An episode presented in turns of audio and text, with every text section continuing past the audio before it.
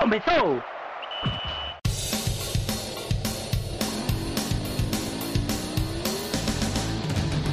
Mas qual só é pouca, eu só tomo por 10k. Eu sou obrigado a falar que esse programa aqui tá uma porra. Fala muito! Fala muito! Fala muito! Piada morta! Pelas barbas do profeta! Fala galera, tudo tranquilo com vocês? Estamos começando aqui a edição de número 69 do DescubraCast, o primeiro de 2021. A gente já começou o ano aqui, o futebol pernambucano no Campeonato Brasileiro, já tendo aí algumas raivas passadas pelos torcedores.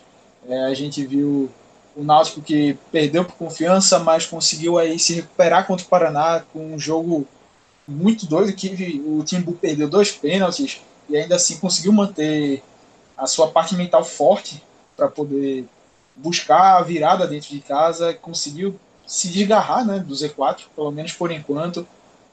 A gente viu também o Santa Cruz, que empatou em casa com o Ituano e agora acabou de ser derrotado pelo Vila Nova, 2-1, se complicou muito nessa busca aí pelo acesso, e agora ele não depende mais de si, tem que torcer aí por outros resultados. E por outro lado também tem o Sport que venceu na rodada passada, conseguiu bater o Sport que na rodada passada bateu Fortaleza, jogando na Ilha do Retiro, e agora mais um jogo dentro de casa, acabou sendo derrotado pelo Palmeiras, só que aí vem toda a polêmica, é até fraco para se dizer, porque o Sport foi... passaram a mão no Sport aqui, na cara dura.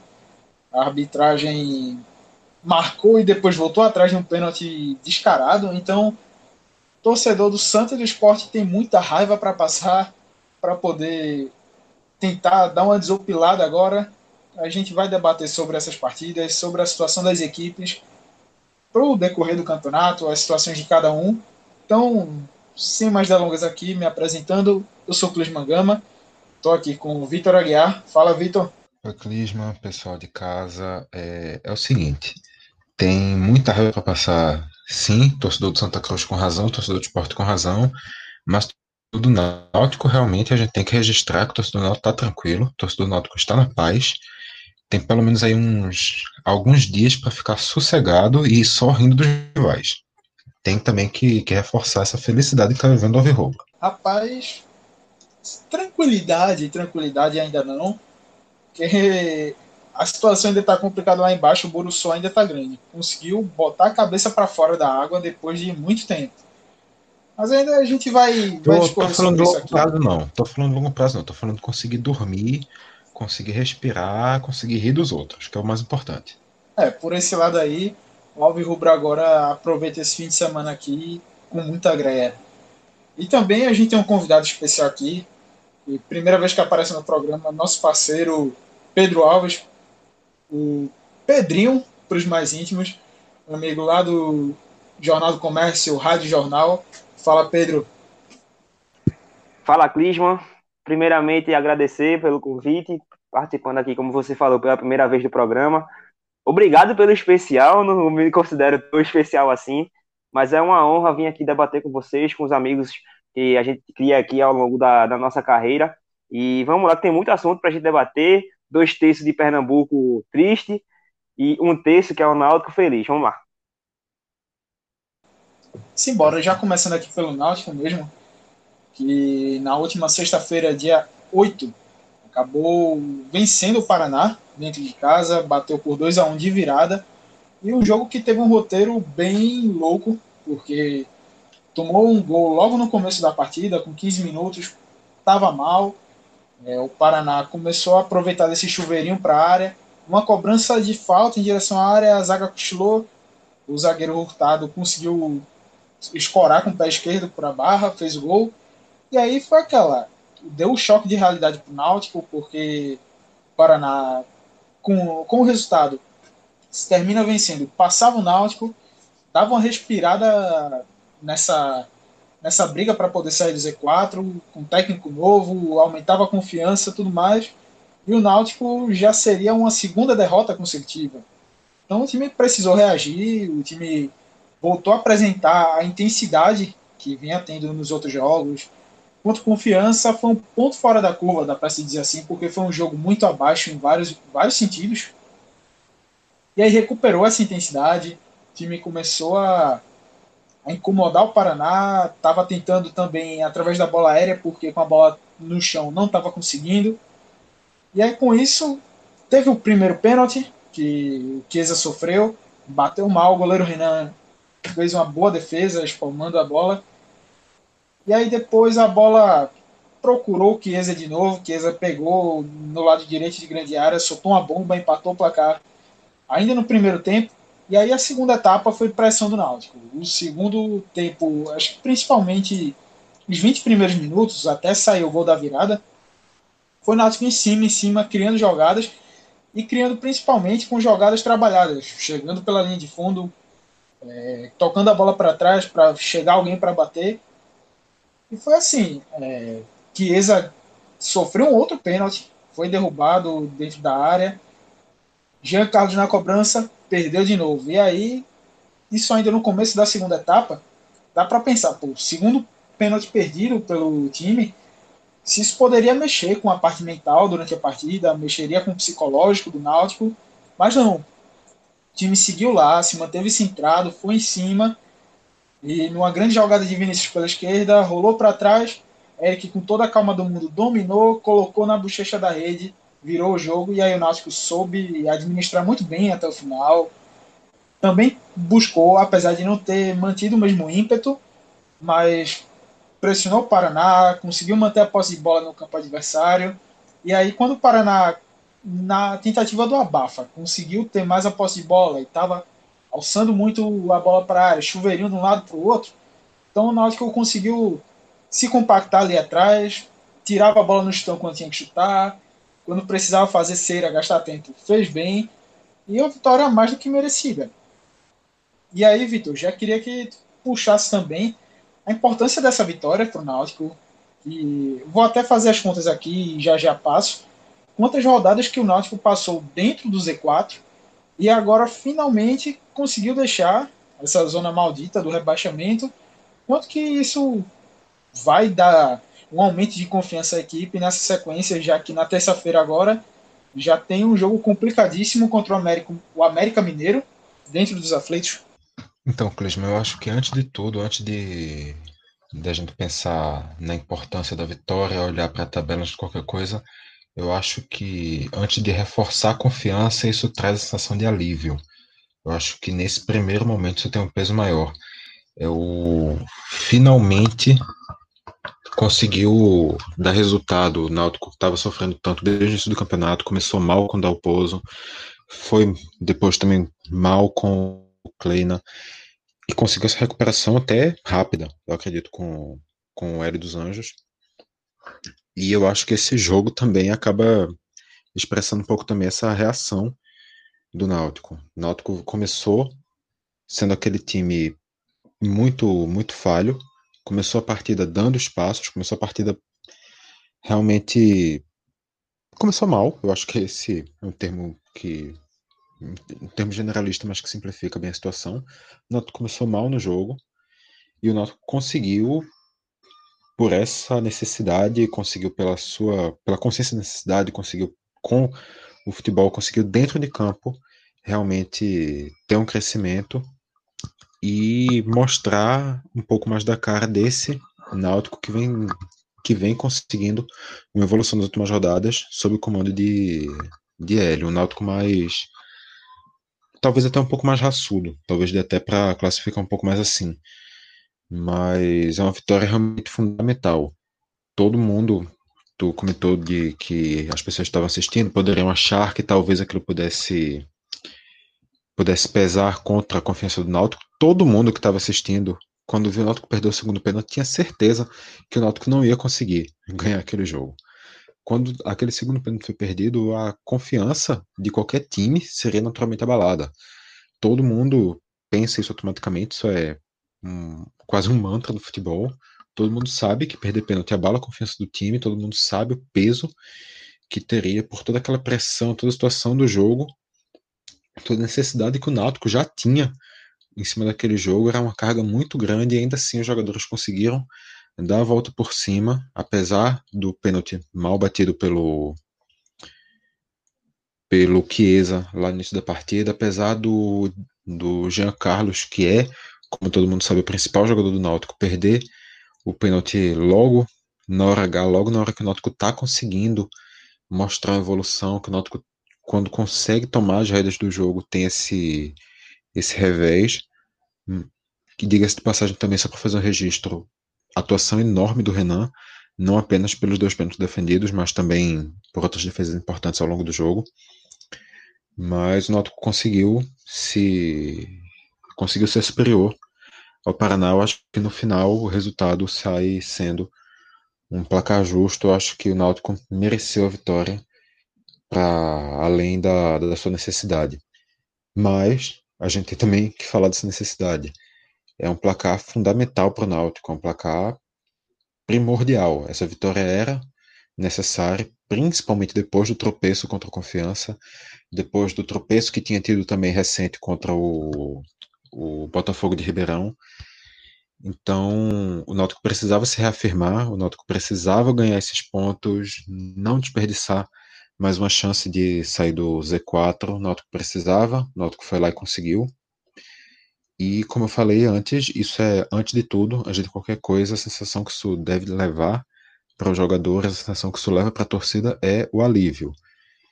Se foram tantas rodadas dentro do Z4, esse jogo prova, mostra, deixa mais que claro que não acabou para o Náutico, que o Náutico não está rebaixado, que o Náutico está vivíssimo na competição, coloca o Náutico numa posição boa do campeonato nessa briga, ultrapassa logo duas equipes, coloca uma vantagem razoável sobre o Vitória. E realmente, se a gente for pensar a longo prazo, essa pode ser a partida que vai trazer, que lá na frente, quando a gente for olhar, a gente vai dizer foi ali que o Náutico virou a chave, foi ali que o Náutico conseguiu talvez não escapar do rebaixamento, mas conseguiu dar o gás para realmente deixar qualquer possibilidade de uma nova queda acontecer. Só para registrar, o Náutico estava dentro da zona de rebaixamento desde a 19ª rodada. Ou seja, saiu agora na 33ª, passou 14 rodadas dentro do Z4, na 24ª rodada, chegou a ter uma distância de 8 pontos. Vamos dizer assim, 7 para o Cruzeiro, que na época era o primeiro time fora da zona, sendo que com esses 7, o Cruzeiro tem várias vitórias a mais, porque tem aquela questão de ter perdido os 6 pontos por causa da punição da FIFA. Então o Náutico, mesmo que naquela situação, se o Náutico vencesse várias partidas seguidas, até encostar no Cruzeiro, o critério de desempate de vitórias manteria o time mineiro na frente. Então nisso você já conta 8 pontos, que aí igualaria com a Vitória, que era o 15º na época. Enfim, com isso o Náutico conseguiu, pouco a pouco, foi trilhando, correndo atrás, tirando essa desvantagem, precisou remar muito, muito até chegar, e agora ao fim da 33ª rodada consegue, vai bater na 15ª colocação. O negócio ainda está muito apertado. Tem ali o Vitória em 16º com 37 pontos. Foi goleado pelo América Mineiro, perdeu por 4-0. O Figueirense empatou em casa 0-0 com o CSA. E está com 36 pontos, na 17ª colocação. A gente vê o Paraná em 18º com 33. Então, teve uma mexida boa aí nessa tabela. O Náutico agora finalmente podendo respirar. Eu já te pergunto, Pedro, como é que tu vê também essa luta aí contra o Figueirense e Vitória? Se já dá para realmente decretar que o Paraná agora já foi, fechou a tampa do caixão e se junta ao Botafogo de São Paulo e Oeste, ou tu ainda coloca aí o Paraná, ou quem sabe até o Confiança nessa briga ainda? Como é que tá a tua visão? Eu considero, Clisman, que o Náutico realmente Foi muito importante ele ter saído do Z4, desde a chegada do Hélio dos Anjos, que para mim ele mudou a atitude do time. Como você até destacou, o Náutico estava na zona do rebaixamento, 8 pontos atrás do primeiro, fora do Z4. Hoje, depois de 14 rodadas, está fora da zona do rebaixamento. Esse momento do Náutico assim, é muito importante ter conseguido essa saída, porque além dos resultados que a equipe vem demonstrando, a mudança de atitude que eu destaquei, o Náutico vem jogando bem.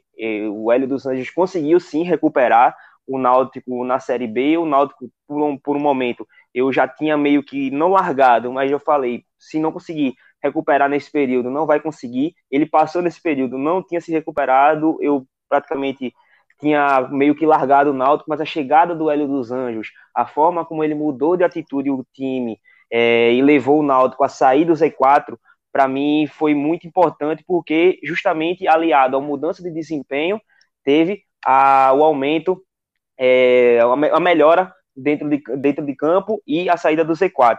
Não acredito que o Paraná ainda largou, longe disso, o resultado foi uma partida direta ali, Náutico e Paraná. Saiu da zona do rebaixamento por conta dessa vitória, e não foi um jogo fácil, apesar de eu achar que o Náutico foi melhor na maior parte da partida, principalmente no segundo tempo, quando foi superior para mim do começo ao fim.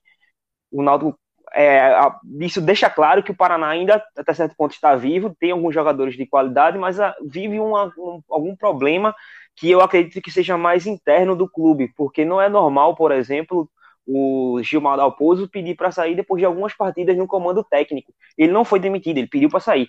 Ou seja, algum problema tem dentro do Paraná. Por isso que eu acredito que aquela briga no Z4 ainda, para o Náutico ter saído da zona do rebaixamento, foi muito importante, porque mostra que o Náutico realmente está nessa crescente, e mais ainda o Paraná, o Figueirense, longe de estar decidido. O Náutico ainda é jogo a jogo, tem muitos jogos pela frente, 5 rodadas até o final da competição. O Náutico tem que ir com calma, recuperando os jogadores que estão com Covid, como o Ronaldo Alves, por exemplo, que eu acho que ele deve ser sim titular na equipe do Náutico, o Djavan, que também é titular ao lado do Haldney, e recuperar também, para mim, que o mais importante, que é o Hélio dos Anjos. Passo a passo, acredito sim que o Náutico tem tudo para poder para poder escapar desse rebaixamento para a Série C e disputar sim a Série B da próxima temporada deste ano, 2021. E já pegando o gancho aí contigo também, Pedro, na terça-feira que vem, dia 12, o Náutico já encara o América Mineiro, um jogo complicadíssimo, que o América, líder da competição, embalado, vem dando em todo mundo que aparece pela frente, chegou ali na semifinal da Copa do Brasil, uma campanha incrível que o Lisca conseguiu fazer com o Coelho. Então, nessa última rodada, goleou aí o Vitória por 4-0, uma vitória cachapante. Então, o time mineiro vem embalado, vai se aproveitar, porque uma vitória aqui nos aflitos já o coloca, já decreta, né, na verdade, a sua subida para a Série A.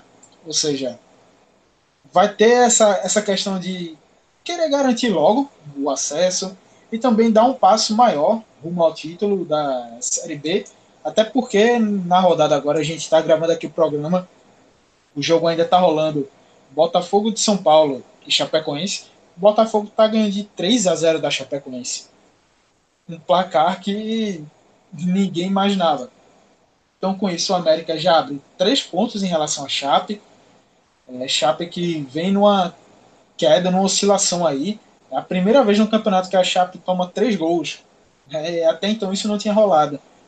Então, com isso aí, toda essa questão pesando a favor do América, como é que tu vislumbra que vai ser esse jogo aqui nos aflitos? Assim, eu já adianto que, na minha opinião, vai ser o maior desafio, o jogo mais complicado do Náutico nesse segundo turno inteiro. Assim, lógico que vai ter mais jogo decisivo aí, até conseguir sacramentar a permanência, mas esse jogo contra o América vai ser uma pedreira, acho que é a maior possível que o Náutico poderia enfrentar. Concordo plenamente com o que você disse, Clisman. Acho que sim, que o jogo tem tudo para ser o mais difícil do Náutico nesse segundo turno, mas eu vou lembrar uma partida também que aconteceu entre Chapecoense e Náutico, em que o Náutico foi sem o trio de ataque, totalmente desconfiado pelo momento que vinha vivendo, e foi lá e empatou contra a Chapecoense fora de casa.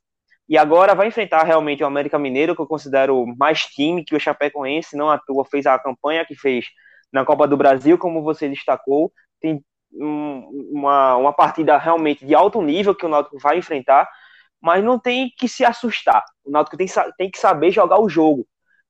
Eu considero que o Náutico tem uma equipe de qualidade.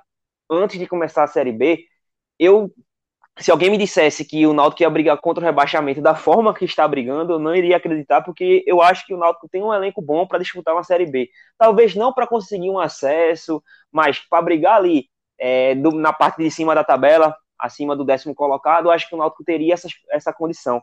E enfrentar um América Mineiro que vem nesse embalo, líder da competição, praticamente com acesso garantido, realmente vai ser uma partida muito complicada para o Náutico, mas tem que saber jogar o jogo, tem que ser cabeça, tem que ir com calma, com a atenção na partida o tempo todo, na parte tática, a gente puxando agora para uma parte mais tática, com as linhas bem compactas, tendo que apostar mais nesse sistema defensivo, dando uma prioridade mais na defesa, porque o América Mineiro realmente vai ser o favorito, vai se impor na partida, pelo menos é a tendência, e eu acredito que o Náutico pode fazer uma partida de igual para igual, mas vai ser muito difícil sim para o Náutico.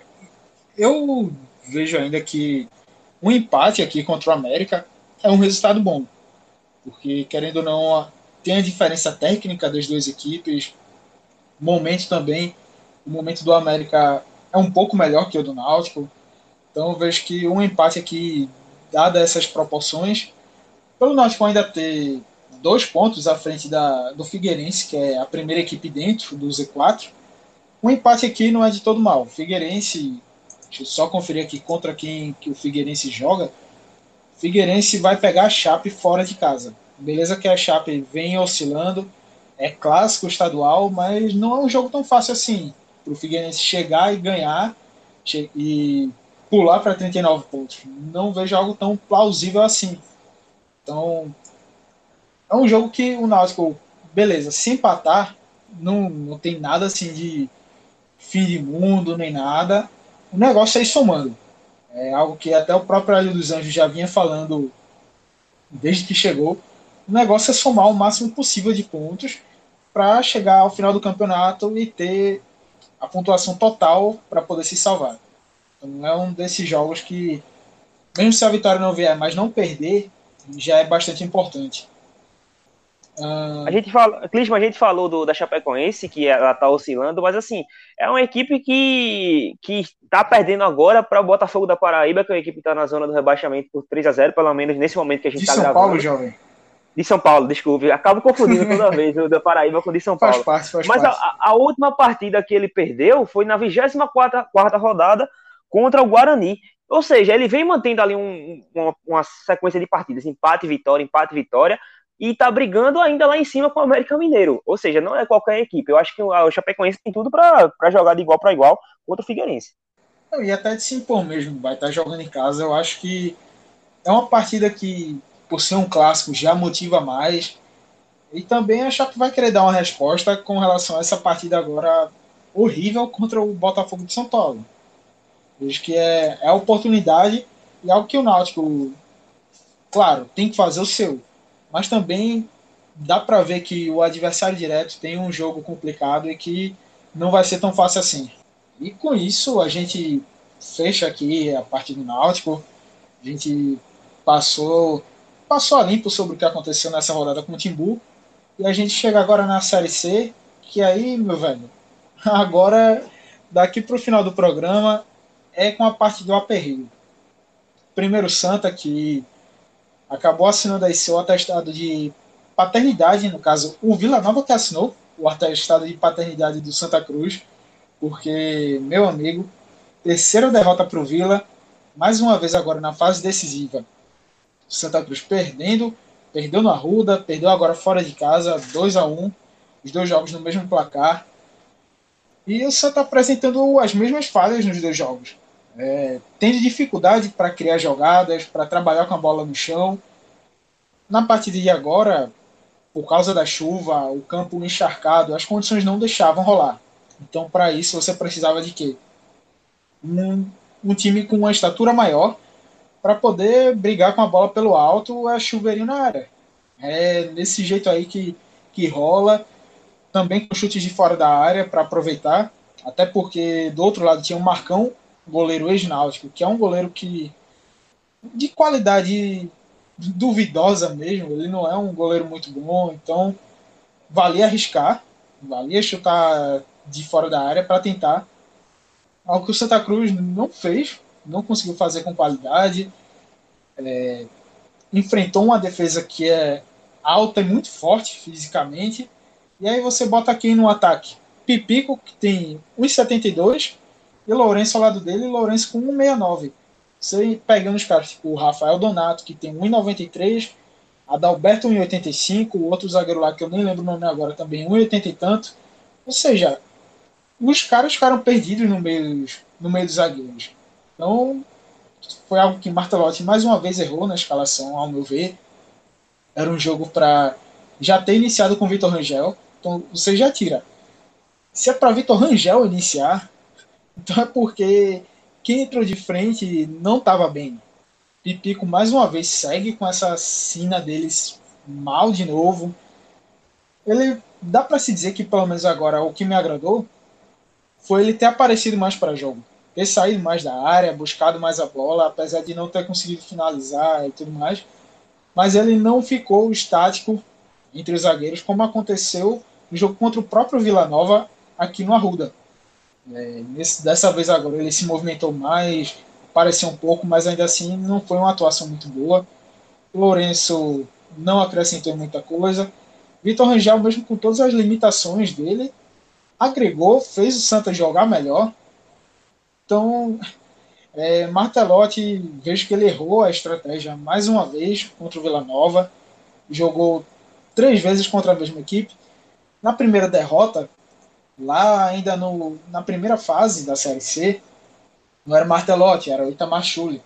Beleza, mas querendo ou não, jogou contra o Vila Nova naquela partida na Arruda, ganhou por 2-0 ainda na primeira fase. Beleza, chegou aqui 2-1, viu os erros que cometeu e cometeu as mesmas coisas.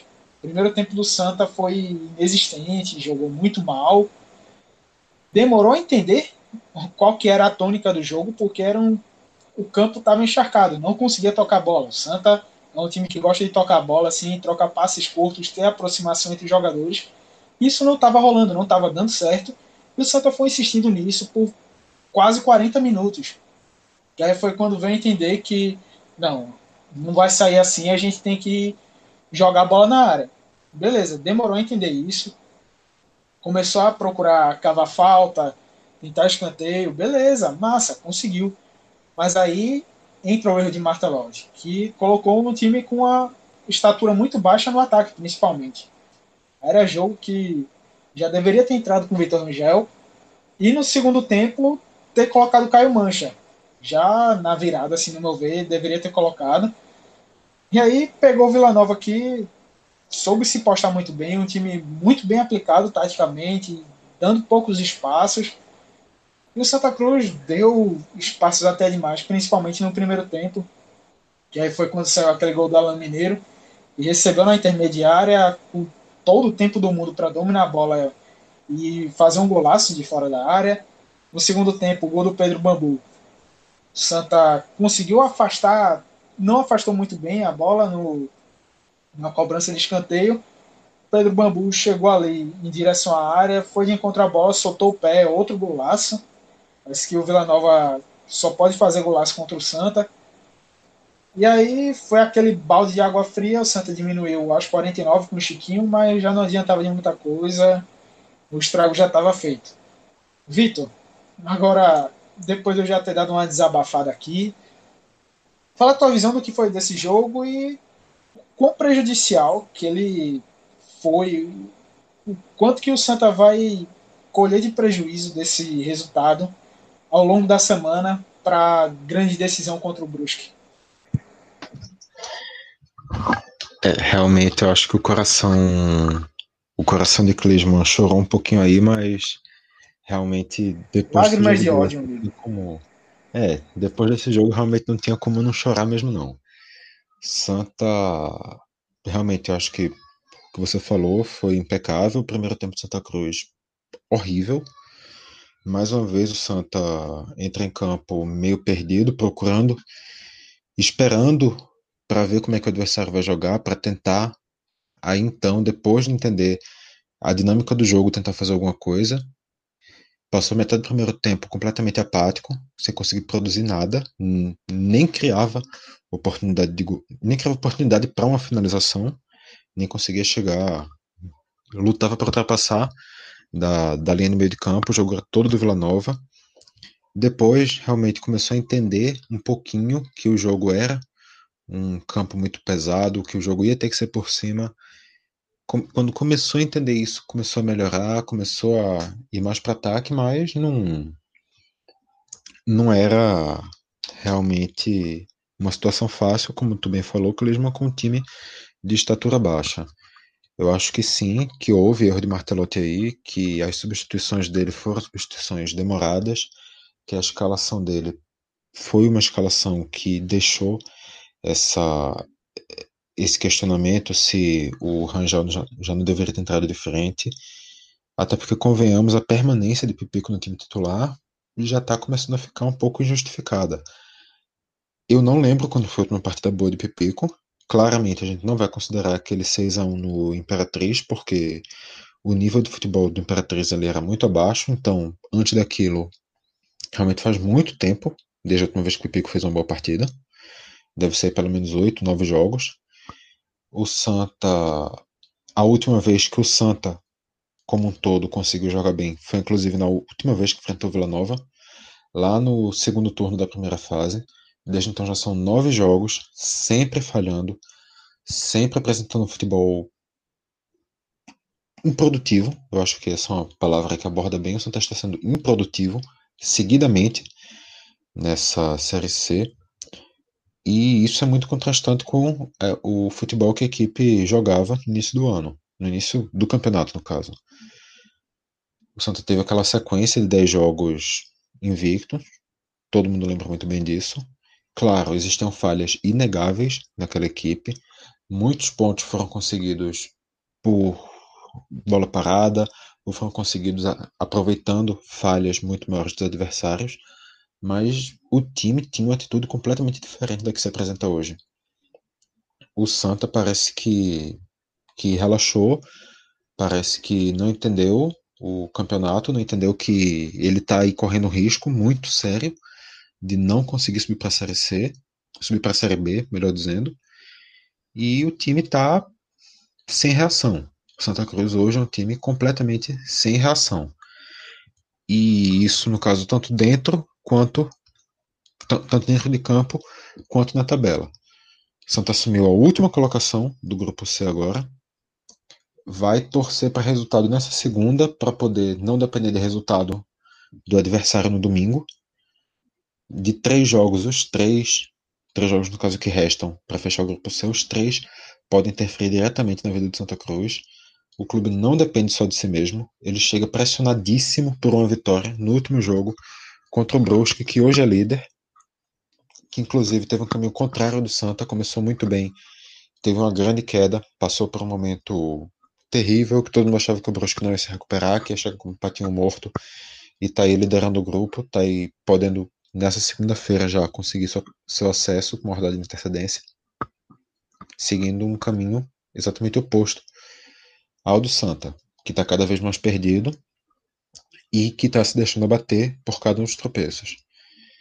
Se lá no início dessa má fase, ali depois do terceiro jogo, com 2 derrotas e um empate, o discurso de, não, mas isso é porque o time está classificado e quando virar a próxima fase, eles vão entender naturalmente que a briga é outra. Eu acho que isso já ficou bem claro que não é a realidade.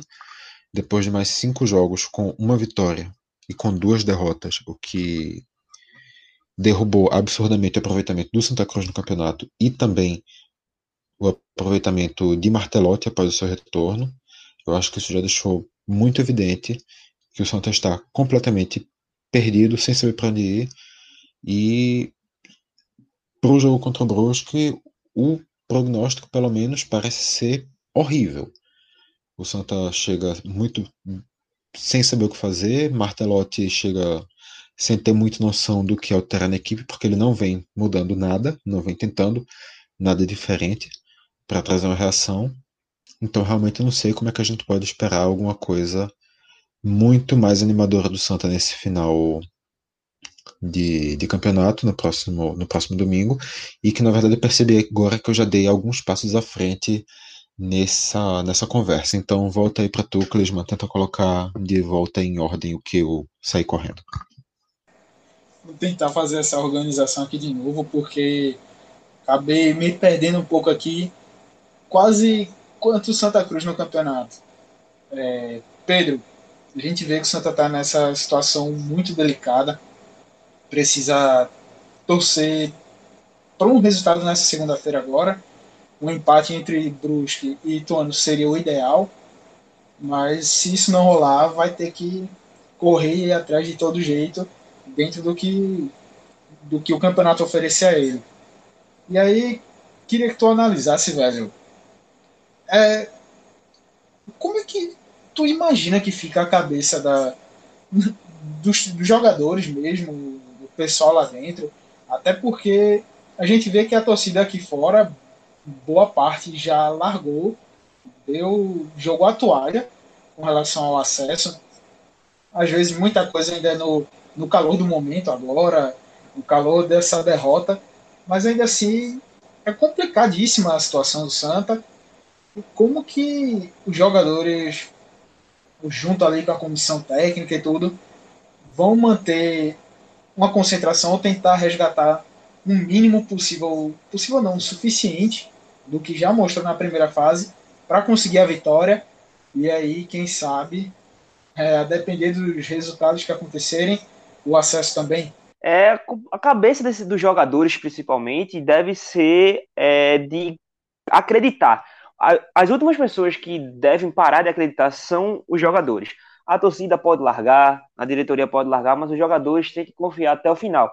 E é isso que todo o elenco tem que levar para a próxima partida contra o Brusque. Agora, qualquer prognóstico justamente para essa partida tem que ser embasado com a partida de segunda-feira entre Brusque e o Ituano. Claro que o empate é um resultado que deixa tudo em aberto para o Santa Cruz, porque está numa situação realmente muito complicada, como o próprio Vitor destacou antes. A mudança de atitude nessa segunda fase, o Santa não chegou com a cabeça no modo decisivo, vamos dizer assim, porque a primeira fase foi aquele negócio tanto que o Santa Cruz foi muito superior às outras equipes, muito superior, parecia até que o nível que o Santa Cruz apresentava era de uma competição até acima do que os outros adversários, mas ficou naquela primeira fase. Quando chegou na reta final, naquelas 3 partidas que o Marcelo Martelotti começou a fazer testes, começou a botar um time titular diferente, teve uma queda de desempenho, todo mundo acreditava, inclusive eu, que foi justamente um relaxamento, porque já tinha classificado, meio que os jogadores estivessem se poupando para essa segunda fase, mas quando iniciou a segunda fase, a gente vê um Santa Cruz muito cabisbaixo, vamos dizer assim, com pouca atitude de querer o resultado. Em algumas partidas, eu lembro contra o próprio Vila Nova, o Santa Cruz perdendo pelo placar de 2-0 e não conseguia sequer pressionar no campo ofensivo da equipe adversária. E uma equipe que está perdendo, que está num momento decisivo, como essa segunda fase da Série C, o time tem que ir para cima, tem que buscar o resultado, e não é isso que a gente vê nas partidas do Santa Cruz nessa reta decisiva. Então, o que eu acredito para a próxima fase, para a próxima partida, desculpe ter trocado aí, para a próxima partida, o Santa Cruz, os jogadores do Santa Cruz têm que ir acreditando, mas tudo passa pela partida que acontece na segunda-feira entre Brusque e Ituano. Rapaz, é muita coisa aí para o Santa tentar realmente correr atrás e se livrar, conquistar o acesso, e dá para se dizer que está na cota do milagre. Eu vejo assim, o Santa está nessa cota do milagre agora, dependendo de muita coisa. Como vocês já trouxeram aí, por bola que já mostrou no campeonato, o o Santa teria condições de realmente conseguir o acesso, pelo que já mostrou, mas algo que ficou no passado e já está há alguns bons meses. Não é o que ele já mostrou, mas não está mostrando mais, entendeu? É, não consegue mais. Vez ou outra rola um lampejo, coisa assim, mas chega na hora, tá faltando e não consegue resgatar. Martelotti tentando já, mas realmente não está conseguindo. Eu vejo muito também, posso até estar errado, porque eu não estou de dentro, não tenho esse conhecimento de dentro lá, de convívio, mas para quem de fora, para quem analisa, aparenta muito que esse time se acomodou. Chegou num nível de acomodação que a confiança estava tão em alta, estava vencendo de todo mundo da maneira que dava. Quando jogava mal, vencia, jogava bem, vencia mais ainda, vamos dizer assim, com mais moral. Ou seja, foi conseguindo e o time parece que acomodou. Achou que não, vai tá tudo dando certo pra gente, vai seguir assim até o final, a gente vai conseguir. Um exemplo até que o Vitor trouxe, jogo de Santa Cruz e Remo, isso ele falou até antes da gente começar a gravação, Santa Cruz e Remo lá no Mangueirão, Santa Cruz não jogou bem assim, o Remo criou mais, teve chances, dá pra se dizer que foi aquela, o Santa soube sofrer, soube aguentar a pressão do Remo. Teve Michael Clayton salvando uma das grandes atuações dele com a camisa do Santa. E aí o Santa soube aproveitar quando teve as chances, fez 1-0, depois teve um pênalti, conseguiu 2-0, sacramentou o placar ali. Mas aí depois, essa sorte aí, vamos dizer assim, parou de acompanhar porque o Santa Cruz se acomodou, achou que ia acontecer tudo na hora que quisesse, tanto que acabou tirando o pé nesse fim da primeira fase. Chegou agora na segunda, não conseguiu retomar. Confiança, querendo ou não, se estava muito alta antes, agora já deu uma queda brusca, porque para poder recuperar isso agora é bem complicado. Então tá na cota do milagre, vai ser muita coisa ainda aí para acontecer. Eu não consigo achar que a sorte vai ajudar o Santa dessa vez. Mas ainda tem muita coisa para rolar, é futebol e a gente vai vendo aí. A gente encerra agora a parte aqui do Santa. Antes de encerrar, Cris, mano. Manda aí, Vitor, manda aí.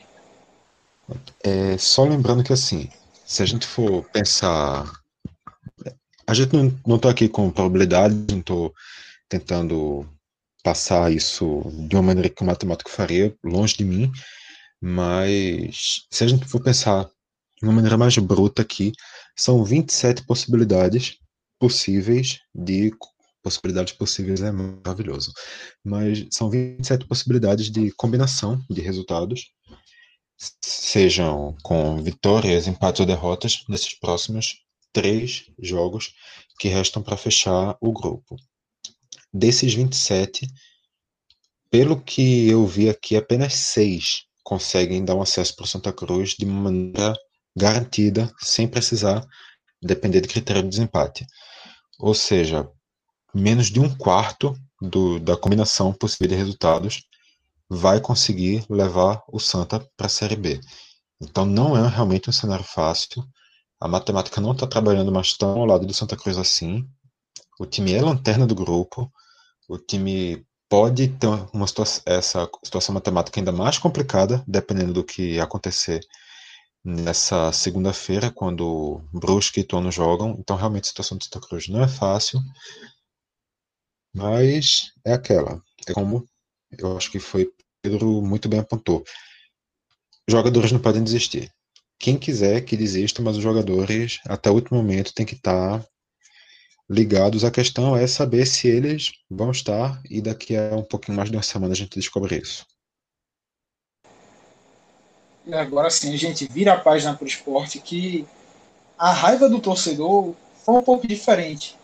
Foi uma derrota que, querendo ou não, acaba gerando esse sentimento negativo, mas não pela atuação do time em si, que lutou, o time foi brigador, buscou, criou chances, pressionou o Palmeiras, mesmo dentro das limitações técnicas que o time do Sport tem, mas tentou bater de frente. O problema foi aquele pênalti que foi marcado e depois voltou atrás inexplicavelmente no último minuto. O pênalti acho que foi aos 49, tinha até os 50 minutos, 51. E aí rolou isso, o árbitro voltou atrás, um lance que teve um cruzamento rasteiro, o Gabriel Menino cortou, e o Rune, que ele estava dentro da área, com o braço colado ao corpo, abriu o braço, levantou para tentar o domínio da bola, não conseguiu, nem que aquela fosse assim, ele tentou jogar o peito para poder matar a bola no peito, não. Ele levantou o braço, a bola pegou no braço dele, seguiu. O árbitro, no primeiro momento, marcou o pênalti, foi pro VAR. O VAR que, pelo menos, pelo que foi mostrado na transmissão, só teve uma câmera, que é algo que não faz sentido de ter só uma câmera para um lance assim, dentro da área. Enfim. E aí o árbitro voltou atrás, o Sport foi muito prejudicado dentro da Ilha do Retiro. E aí eu queria, Pedro, que tu trouxesse tua avaliação da partida, o que o Sport apresentou aí contra o Palmeiras, que veio com um time misto, mas com vários jogadores que tiveram naquela grande vitória em cima do River Plate, e o quanto que essa palhaçada da arbitragem prejudicou o Leão nessa luta agora no campeonato contra o rebaixamento. Vamos lá. Eu sou muito crítico, Klinsmann, da forma que o Sport atua quando quer ser propositivo, porque eu considero que o ataque do Sport é muito frágil, não tem uma qualidade técnica tão necessária para o nível da competição. Eu critico muito a forma quando o Sport de vez em quando quer atacar, e eu sempre valorizo muito quando o Jair Ventura coloca um time mais defensivo, não exageradamente, como foi, por exemplo, contra o Ceará, que é uma forma que eu não gosto, é uma forma que eu critico bastante também, mas quando prioriza o sistema defensivo, como foi, por exemplo, contra o próprio Palmeiras, no primeiro turno em que o Sport empatou em 2-2. Era um Sport que dava prioridade ao sistema defensivo, mas também era reativo e conseguia não deixar a defesa adversária acomodada. Dito isso, a forma que o Sport iniciou a partida de hoje, para mim, me surpreendeu bastante, porque o Palmeiras iniciou a partida com 5 meio-campistas que são ofensivos.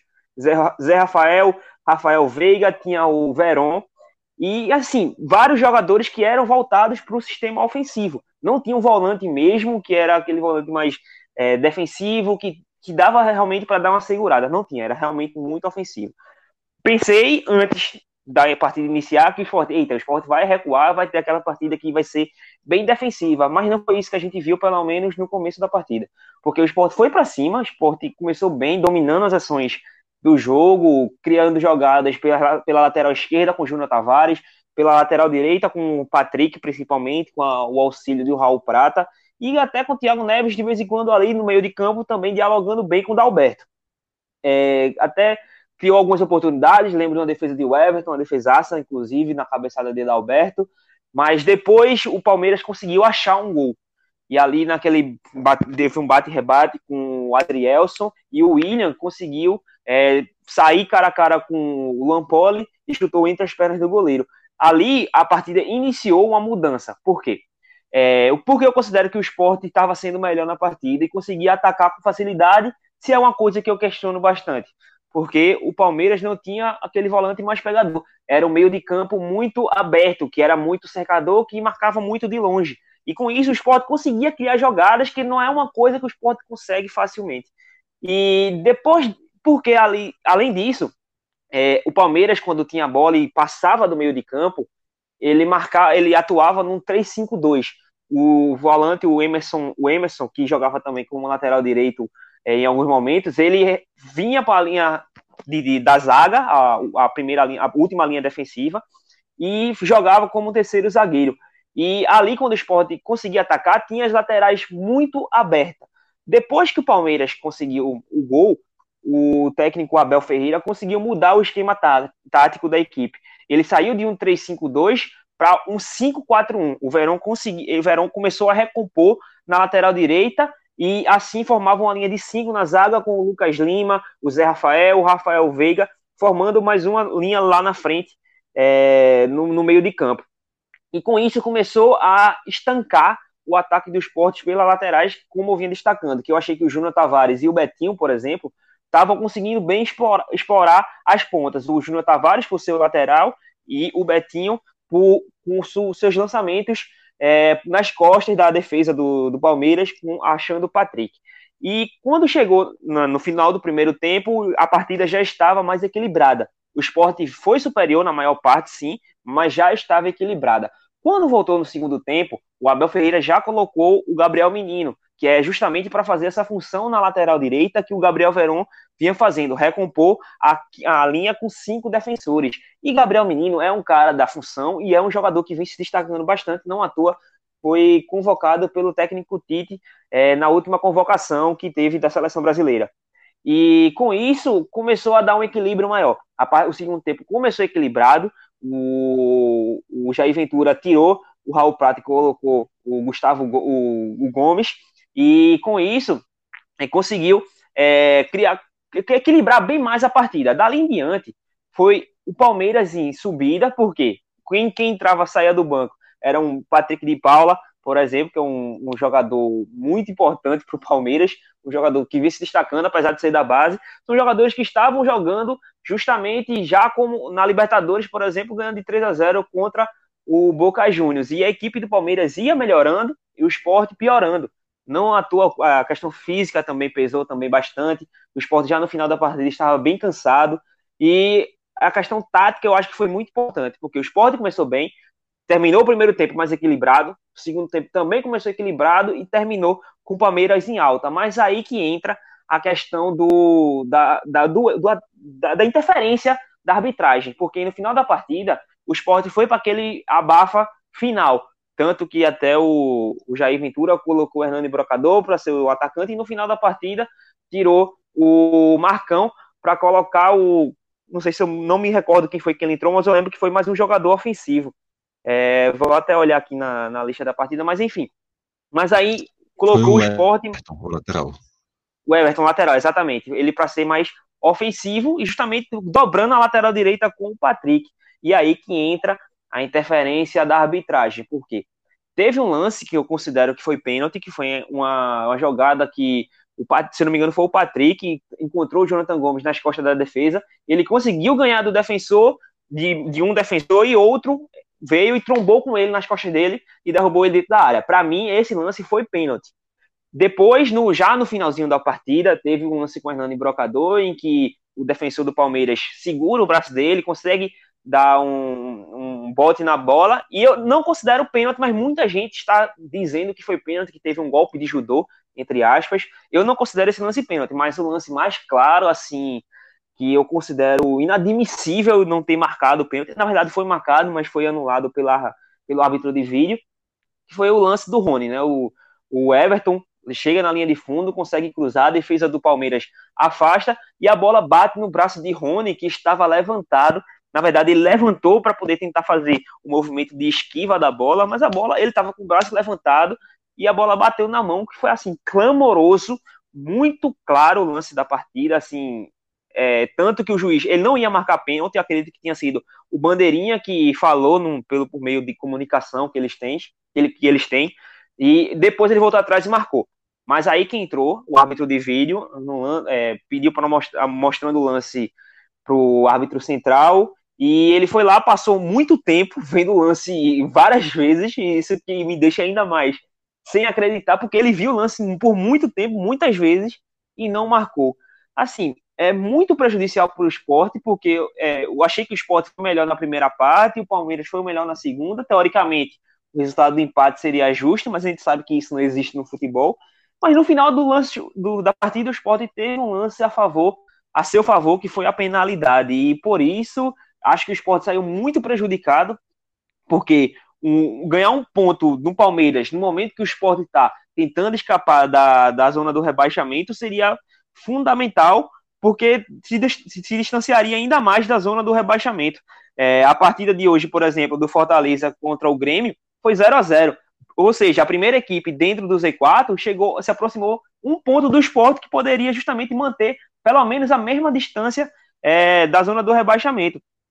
assim, é muito complicado. Na verdade, o Fortaleza não está na zona do rebaixamento, né? Está fora, mas pelo menos é uma equipe que chegou na mesma pontuação que o Sport, hoje com 32 pontos, e o Sport poderia estar um ponto acima dessa equipe, que pode brigar, futuramente pode ser que um critério de desempate, vamos dizer assim, na zona do rebaixamento, no final da competição, contra o rebaixamento. Acho que o Sport foi muito prejudicado mesmo. Até a Nadine Bastos, que foi a comentarista de arbitragem na transmissão da Premier, eu considero que a avaliação dela, ela foi a favor da penalidade, depois voltou atrás com a mesma argumentação, eu não consegui entender, mas assim, o Sport foi muito prejudicado nessa partida contra o Palmeiras e poderia sim ter saído com um ponto. O Sport sofreu nesse jogo, passaram a mão mesmo, e é algo que deixa o torcedor revoltado da maneira mesmo que tem que ser, né? Algo que vem acontecendo recorrentemente com os times do Nordeste. Na última rodada a gente viu o Bahia sendo prejudicado, até mesmo com a própria revisão do VAR, que o Bahia acabou tendo um gol mal anulado, um gol de Gilberto. Ou seja, poderia ter arrancado um empate contra o Grêmio. E a gente vê que, querendo ou não, tem dois times do Rio de Janeiro envolvidos aí nessa briga. E aí começam a acontecer vários lances assim, capitais mesmo, contra times nordestinos. É impossível você pegar e não pensar que tem alguma coisa aí. É muito complicado você não pensar nisso, tendo em vista todo o histórico do que já aconteceu, do que os times nordestinos sofrem em competições nacionais, quando tem times assim do eixo envolvidos, em briga contra o rebaixamento, em partidas classificatórias, busca por títulos, tudo mais assim. É muito revoltante mesmo de ver tudo isso acontecendo. Mais uma vez, entra ano, sai ano, vai tudo se repetindo e continua desse mesmo jeito. E aí, Vitor, Pedro também já trouxe um pouco desse recorte aí. O quanto que esse tropeço, no caso, também essa questão da arbitragem, que vem influenciando, e o quanto que isso pode mexer, que tu vê que pode acabar mexendo nessa briga contra o Z4, já que em jogos tão próximos assim, Bahia e Sport foram prejudicados, e aí a gente vê que tem o Vasco que está começando a esboçar uma reação, time carioca querendo deixar o Z4, chegou a deixar, na verdade, e está querendo se desgarrar. Então, tua análise desse contexto todo aí, dessa influência na briga contra o rebaixamento? Eu acho que é aquela. Olhando para o histórico, olhando para o que aconteceu com o Fluminense saindo direto da Série C para a Série A, olhando para o que aconteceu com o Fluminense assassinando a Portuguesa, olhando para o que aconteceu com... Eu poderia usar aqui uns 10 exemplos só do Fluminense, mas tem outros times também que pedem exemplos gritantes. Mas olhando todo o histórico que tem dentro da CBF, olhando todo o histórico que existe, acho que não tem como a gente não ficar pelo menos com uma suspeita. Acho que não tem pelo menos realmente como não ficar com aquela pulga atrás da orelha sobre esses erros, que já deixaram de ser uma coisa no singular. E hoje foi a vez do Sport ser prejudicado de uma maneira inegável. Eu acho que hoje foi simplesmente absurdo o que aconteceu na Ilha do Retiro. Eu até agora não entendi esse argumento que foi utilizado, porque como foi um jogador do próprio time que jogou, era uma jogada inesperada, um jogador do time jogou, então você pode simplesmente pegar, sair, abraçar a bola e sair correndo com a bola porque foi o jogador do seu time que jogou ela. Eu não entendi esse argumento, não consegui compreender, não consegui ver nenhuma defesa para aquilo não ser um pênalti. Como o Pedro bem falou, eu acho que torna ainda mais chocante ter sido um tempo longo, ter sido uma coisa que você tem certeza que foi analisado muitas vezes. Eu acho que isso torna ainda mais confuso, porque provavelmente existe algum argumento na cabeça de alguém, mas eu não consigo fazer ideia de qual seja. E a gente vai ficar nessa, porque, como a gente bem sabe, isso não vai dar em nada. Vai ficar por isso mesmo, o Palmeiras venceu o jogo e pronto. Quanto à partida, eu concordo com vocês, o Sport foi melhor no primeiro tempo, o Sport apresentou uma ofensividade que ele... Eu acho que faz algum tempo que a gente não vê o Sport tentando... O Sport conseguindo, na verdade, ter um jogo mais propositivo. Eu acho que até certo ponto funcionou, mas deixou alguns espaços atrás. Nesses espaços, as falhas individuais pesaram e o Palmeiras conseguiu encontrar aquele gol. Mas o Sport, acredito que são 8 ou 9 vitórias até agora no campeonato. A única vitória que o Sport conseguiu enquanto uma equipe dominante, enquanto uma equipe propositiva, foi aquela contra o Goiás lá no início, numa época que o Goiás não fazia ferida nem uma mosca que passasse na frente dele. Que o Goiás estava acabado naquele início de campeonato e o Sport conseguiu a licença dominante. Fora aquilo, realmente, eu acho que a tentativa de ter um jogo abertamente propositivo, de ter um jogo que de maior posse de bola, de ter um jogo realmente de domínio, eu acho que quando o Sport tenta, o Sport acaba pegando em bomba, não está acostumado a dar certo. Hoje, apesar de ter sido uma boa partida, até certo ponto do Sport, realmente o resultado acabou pecando do mesmo jeito. Olhando agora para a tabela, acho que essa análise fica um pouquinho mais complicada do que a gente fez com o Náutico e com o Santa, porque a rodada em si ainda não acabou. Mas, olhando para a tabela, o Sport tem uma vantagem que é de não entrar no Z4 nessa rodada. O Sport continua com essa rodada tranquila. Era um jogo que, apesar de em campo a gente ver que o Sport teria condições de conseguir um ponto ou até mesmo uma vitória, eu acho que era um jogo que antes da partida ninguém sequer imaginava o Sport pontuando. Então, apesar de tudo, apesar dos pesares, a derrota não é uma coisa negativa, não é uma coisa fora do planejado, fora do rumo do Sport, que vai ter que correr atrás nas próximas partidas, porque o calendário do Sport não é nada fácil. São poucos adversários lá da parte de baixo que o Sport vai ter nessa reta final do campeonato. E a gente vê agora, assim, através desse gancho que o Vitor trouxe, que o Sport tem uma sequência complicada mesmo. Uma sequência complicada agora vai enfrentar times que estão na parte de cima da tabela. Vai ter agora 2 jogos fora de casa, que aí vai enfrentar primeiro o Fluminense. O Sport pega o Fluminense agora. Deixa eu só pegar aqui a data. O Sport enfrenta o Tricolor Carioca já no próximo sábado, no estádio Nilton Santos, lá no Rio de Janeiro, e depois viaja até São Paulo para enfrentar o Corinthians na quinta-feira seguinte, dia 21, jogo contra o Fluminense no dia 16, e aí pega o Corinthians no dia 21. São 2 jogos bem complicados, 2 times que vêm em situações parecidas no campeonato, ali um meio de tabela, meio para cima. O Corinthians que vem numa ascensão nos últimos jogos, mas tem o Fluminense aí que, apesar de ter dado um oscilado com a saída do Odair Hellmann, mas ainda é um time bastante sólido e que vem com moral, tem uma moral de ter vencido o Clássico contra o Flamengo, então não dá para esperar muita facilidade para o Sport aí não, né, Pedro? Longe disso, Clisman. Eu lembro que no primeiro turno, foi nesse período, o Sport conseguiu engatar 3 vitórias consecutivas. Contra o Fluminense venceu, contra o Corinthians também venceu, e contra o Bahia, fora de casa, ganhou mais 3 pontos.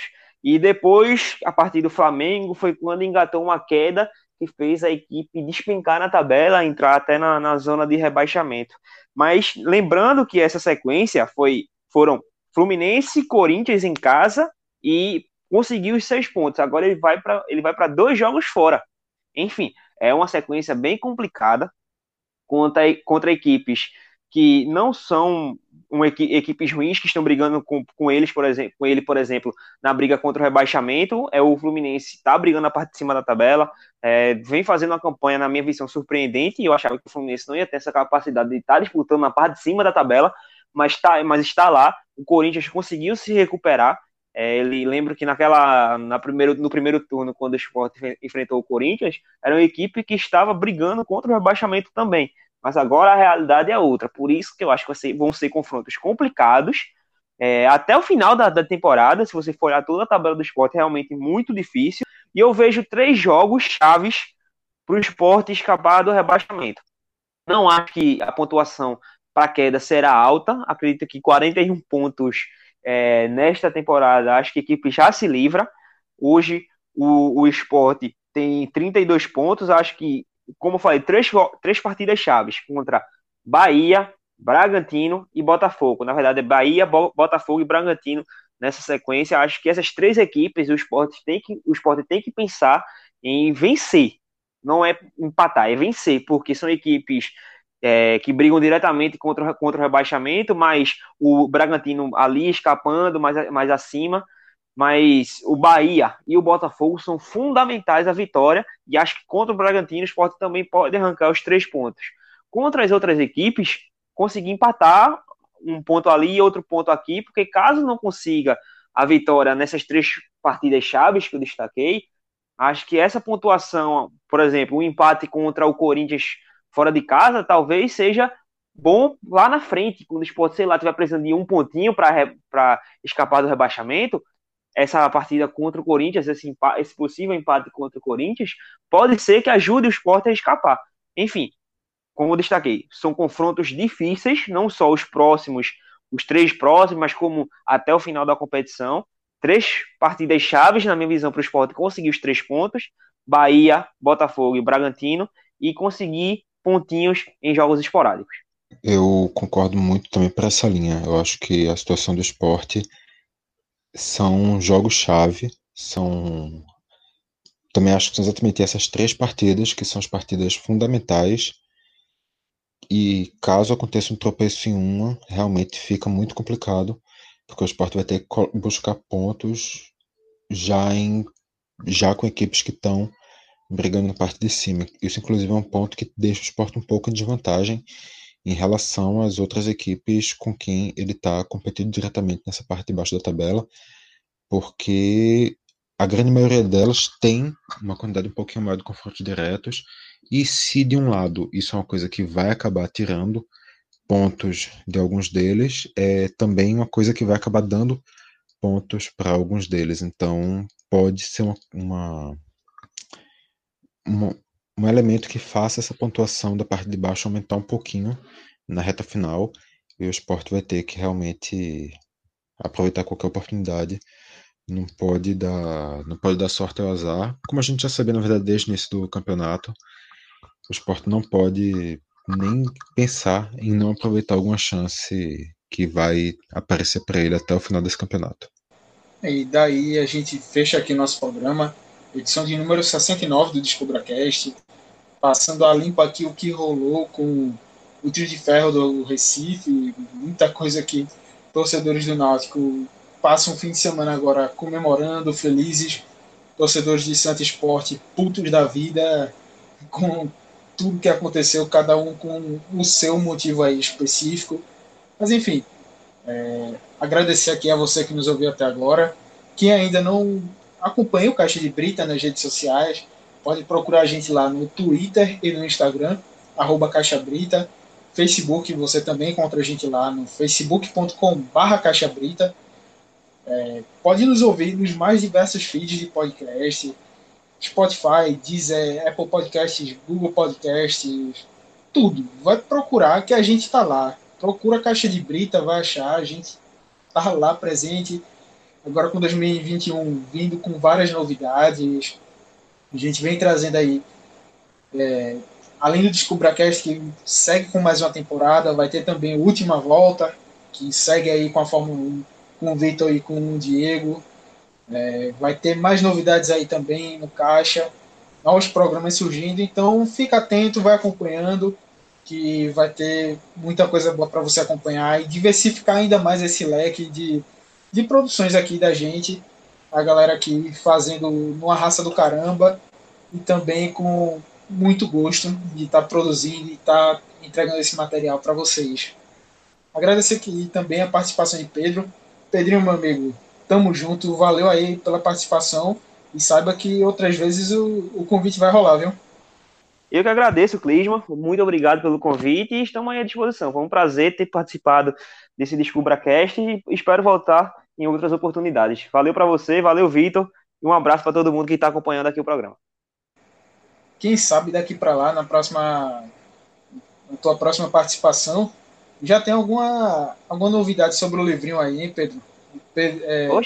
A história de Pedrinho aí que vem sendo escrita, uma piada interna da gente lá, que os irmãos Costa, Haroldo Costa e Alexandre Costa, gostam muito de contar essa resenha, o livro do Pedrinho, mas tem novidade por aí, meu amigo? E a forma que surgiu, que é muito esquisita, muito engraçada também. Então, é porque assim, a gente conversa, a gente brinca que Ralph está escrevendo o prefácio, né? Não é um prefáciozinho muito curto, não, porque ele costuma falar bastante. Mas ele está escrevendo. Quando sair, aí a gente publica esse livro. Meu amigo, pode mandar que aí a gente faz a publicação também aqui no Caixa de Brita, sai fazendo propaganda, beleza? A divulgação, né? A divulgação tá garantida, meu velho. Vitor, valeu também a participação, meu velho. Valeu, Clisma, valeu, Pedro. E vamos lá. Quem sabe também na próxima participação de Pedro, a gente já não fala de um Sport na Série B e um Náutico e Santa Cruz juntos na Série C, pra gente dar essa felicidade para os torcedores de outros estados. Caramba! Que desgraça da porra, bicho! Eu já ia perguntar, você errou aí, não é Sport na Série B, não é Sport na Série A, mas meu amigo... Não, aí não, Vitor não jogou a pá de cá, não, tá ligado? Ele pegou logo um container, assim, pá, cheio de terra, de cal, e jogou ali. Pá, e Adeval Barros ficou com inveja, o novo coveiro aí. Não, Vitor já é um coveiro aqui da gente do Caixa. Isso é... Toda a vida foi assim, a gente já sabe. Não tem muita surpresa, não. Boatos que lá no início eu destruía carreiras. É o que diziam. Exatamente. Se o pessoal der uma buscada no DescubraCast antigo, vai achar. Então Clisma, se depender de Vitor, que o Sport esteja na B, Náutico na C e o Santa também, eu espero não voltar mais nunca. Mas nunca, se for dessa forma, é melhor voltar com o Sport na A, o Náutico na B e o Santa também na B. Meu amigo, vai ter trabalho daqui pra lá, viu? Muito. Galera, valeu aí. Até a próxima, grande abraço e tchau.